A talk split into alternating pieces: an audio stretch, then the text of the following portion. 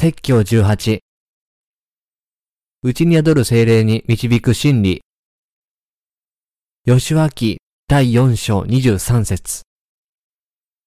あなた方の神、主は、あなた方が渡ってしまうまで、あなた方の前からユルダン川の水を枯らしてくださった。ちょうどあなた方の神、主が足の海になさったのと同じである。それを私たちが渡り終わってしまうまで、私たちの前から枯らしてくださったのである。ここで、内に宿る精霊を持たせる真理の美しい福音についてお話ししたいと思います。モーセの死後、神はヨシュアをイスラエルの指導者として任命なさいました。モーセは旧約聖書の立法の代表者でした。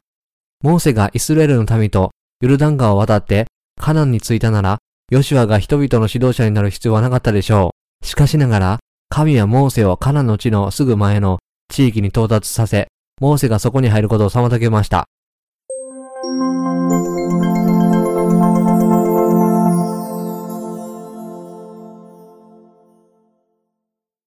主は私たちにモーセとヨシュアをお与えになった。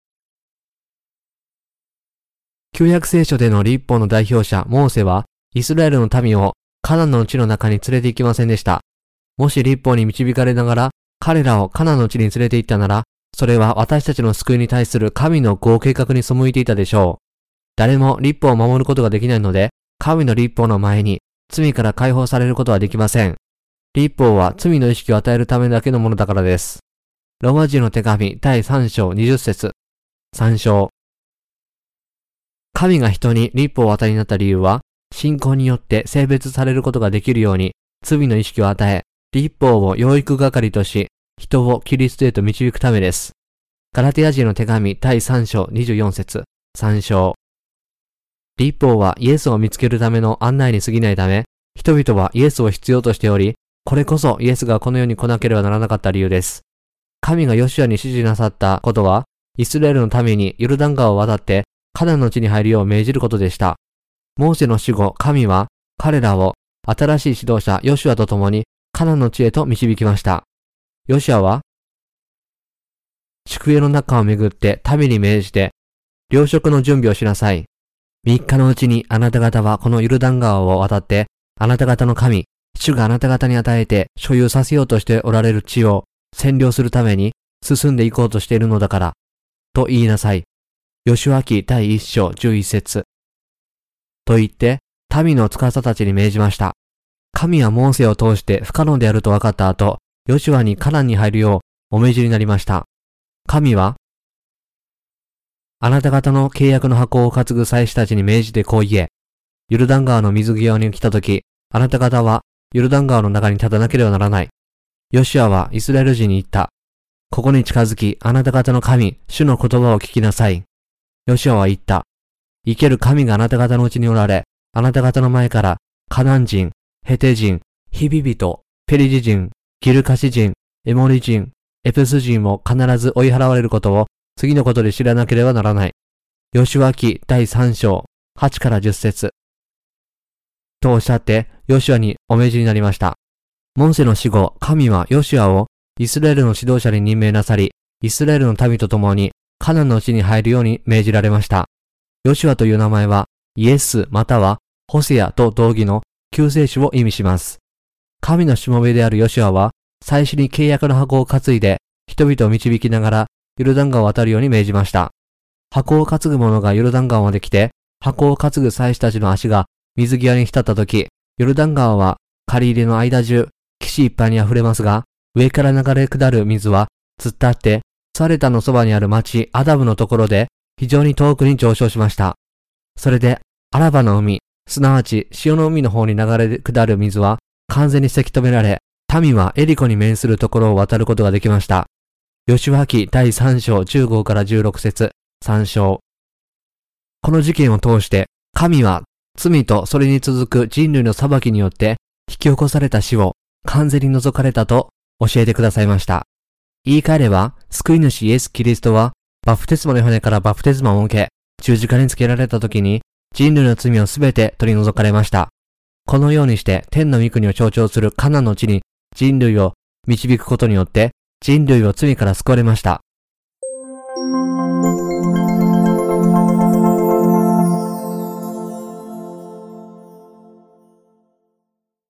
ヨルダン川は人類が清められた場所。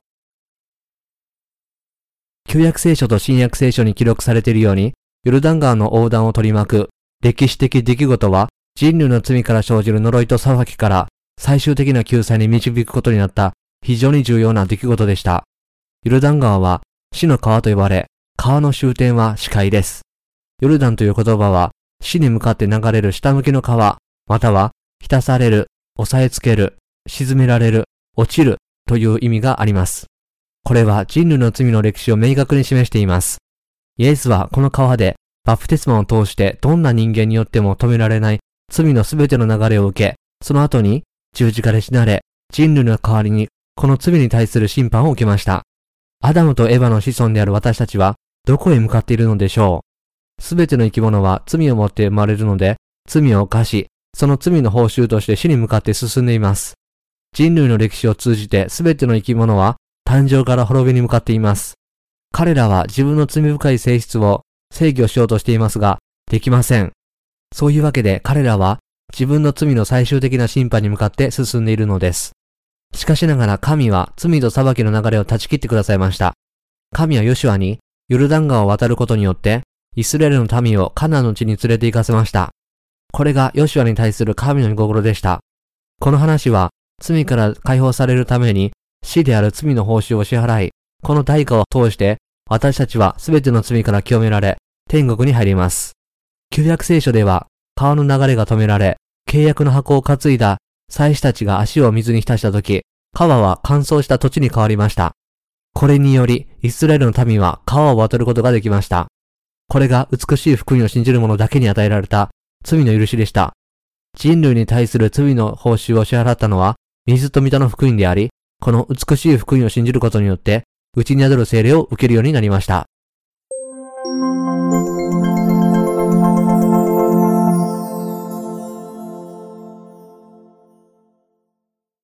ナーマン将軍。イスラエルに住んでいた神のしもべに会いに行けば治ると言われていました。この知らせを伝えたのは小さな女の子の召使いでした。もしご主人様がサマリアにいる預言者のところに行かれたら、きっとあの方がご主人様の来病を治してくださるでしょうに。列王記第2第5章3節ナーマンはこの知らせを信じてイスラエルに行きました。エリシャの家の前に着いた時、エリシャは、ヨルダン川へ行って、七度あなたの身を洗いなさい。そうすればあなたの体が元通りになって清くなります。列王記第2、第5章10節と言って、彼に使いを使わしました。奇跡的な治療を期待していたナーマンは、激怒し、帰とすることに決めました。しかしながら、しもべの熱心な要求のため、ナーマンはエリシャに従い、下っていって、ヨルダン川に七度身を浸しました。すると彼の体元通りになって、幼子の体のようになりました。同じように、私たちは全ての罪を許されるために、自分の考えを捨て、聖書に記されていることを受け入れなければならないことを知りました。それから私たちは美しい祝福を与えられます。救われたい者は誰でも神の御言葉に従い、完全に信じなければなりません。聖書は世の罪はすべてイエスのバプテスマと血の福音によって洗い流されたと教えています。反抗的なナーマンと同じように考えてはなりません。私たちは水と水の福音なしには罪を清められません。従って、すべての罪を許されるためには、水と水の美しい福音を信じなければなりません。ナーマンが体を水に七度浸すことによって清くなったように、イエスのバプテスマ、卓形、復活の美しい福音を信じることによって、罪を清めることができると私たちは信じています。この美しい福音をそのまま信じなければなりません。ユルダン川のこの奇跡は、すべての罪の流れを断ち切り、裁きを終わらせる祝福をアダムのすべての子孫に与えました。アダムとエバがサタンに誘惑された後に罪を犯したため、人類は皆エデンの園から追放されました。しかしながら、ユルダン川での出来事は、全人類をエデンの園に立ち返らせる美しい福音でした。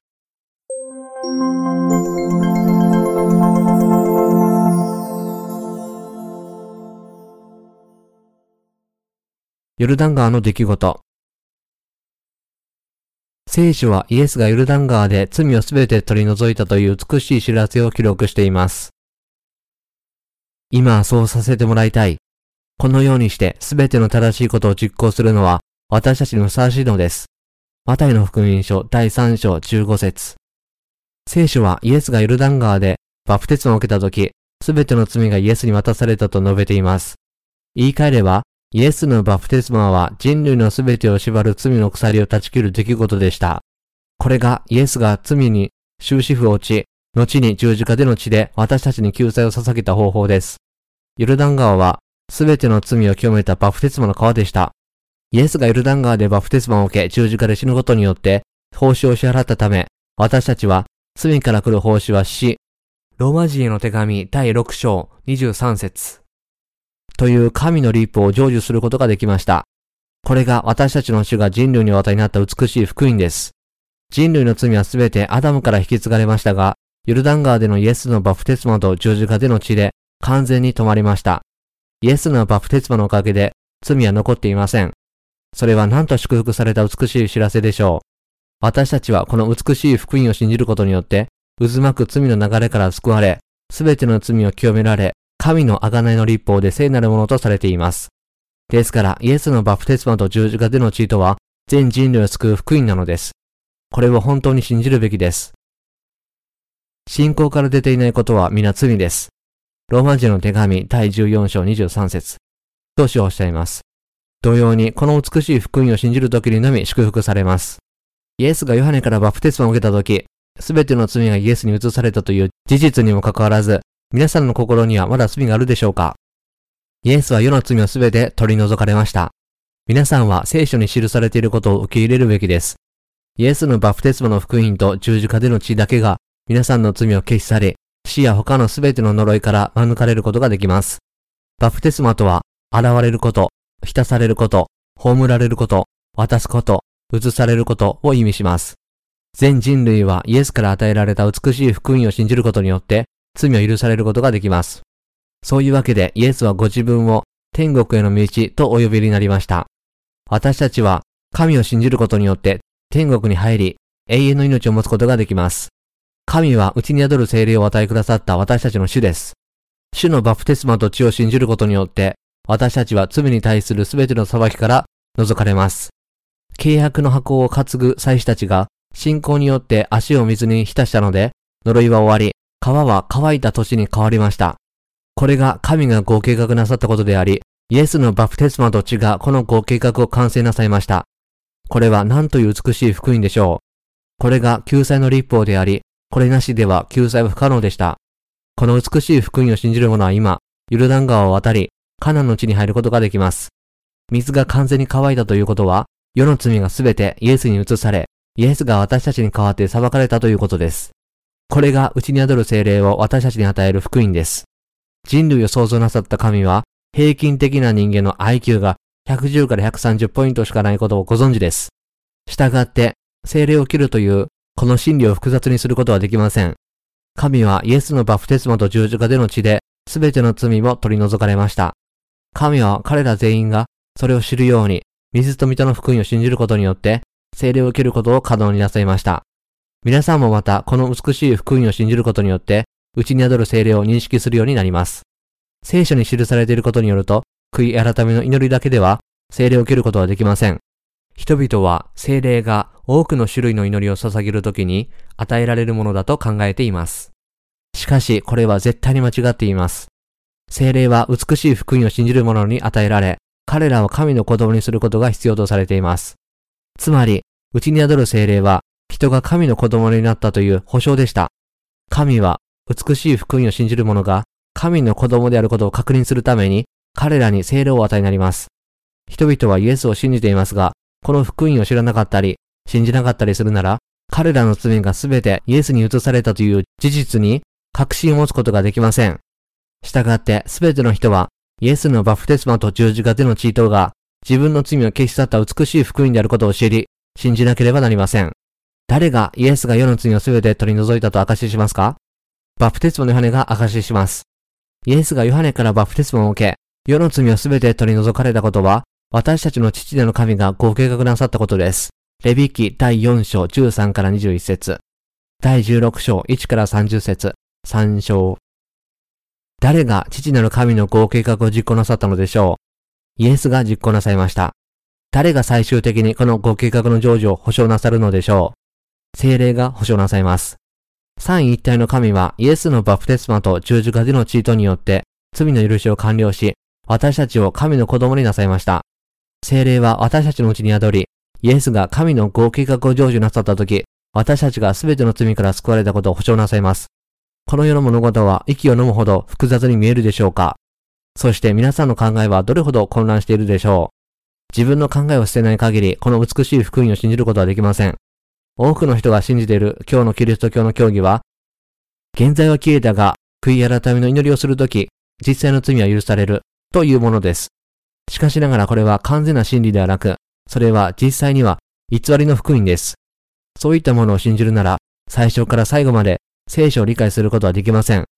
そして時間が経つにつれて、イエスに従うのがますます困難になります。そういうわけで、キリスト教徒の中に、異なる福音と異なる神を信じる人々がいるのです。祈りによって、内に宿る精霊を受けるという人もいます。もっともらしいのですが、聖書は、イエスがバプテスマを受けて自ら出てきたとき、精霊が鳩のようにイエスの上に下ったと告げています。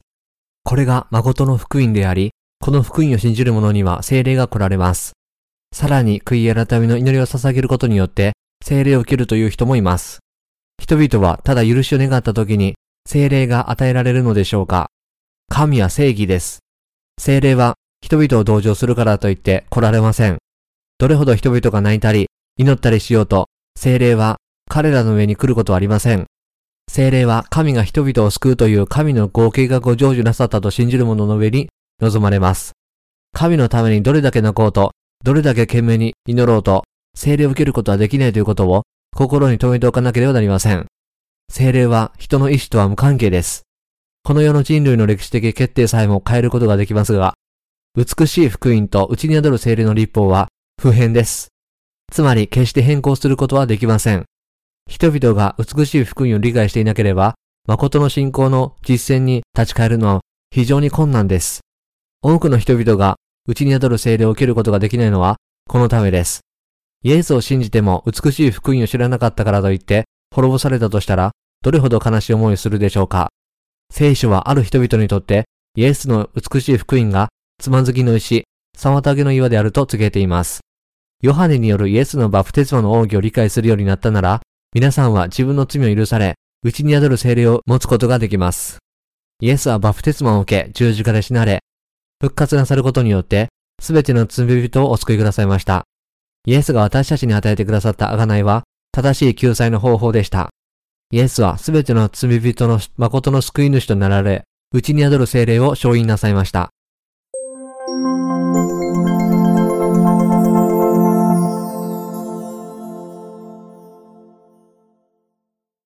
ただ信じさえすれば。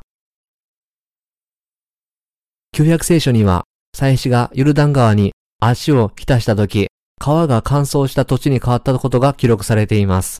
水が止まったのは十分に奇跡的ですが、さらに奇跡が続きました。さらに素晴らしいのは、川が乾いた土地に変わったことです。この出来事はイエスのバプテスマと十字架での血による罪の許しに導く神の救済を保証するものです。乾いた土地はイエスのバプテスマと十字架での血のおかげで世のすべての罪が許される道を表しています。すべての罪はアダムから全人類に出てきましたが、裁きの呪いはイエスのバプテスマで終わりました。今私たちがする必要があることは、信仰を持ち、内に宿る精霊を受けることによって罪を許されることです。イエスがユルダン川でのバプテスマを通して皆さんの罪をすべて取り除いたという美しい福音を信じておられますか？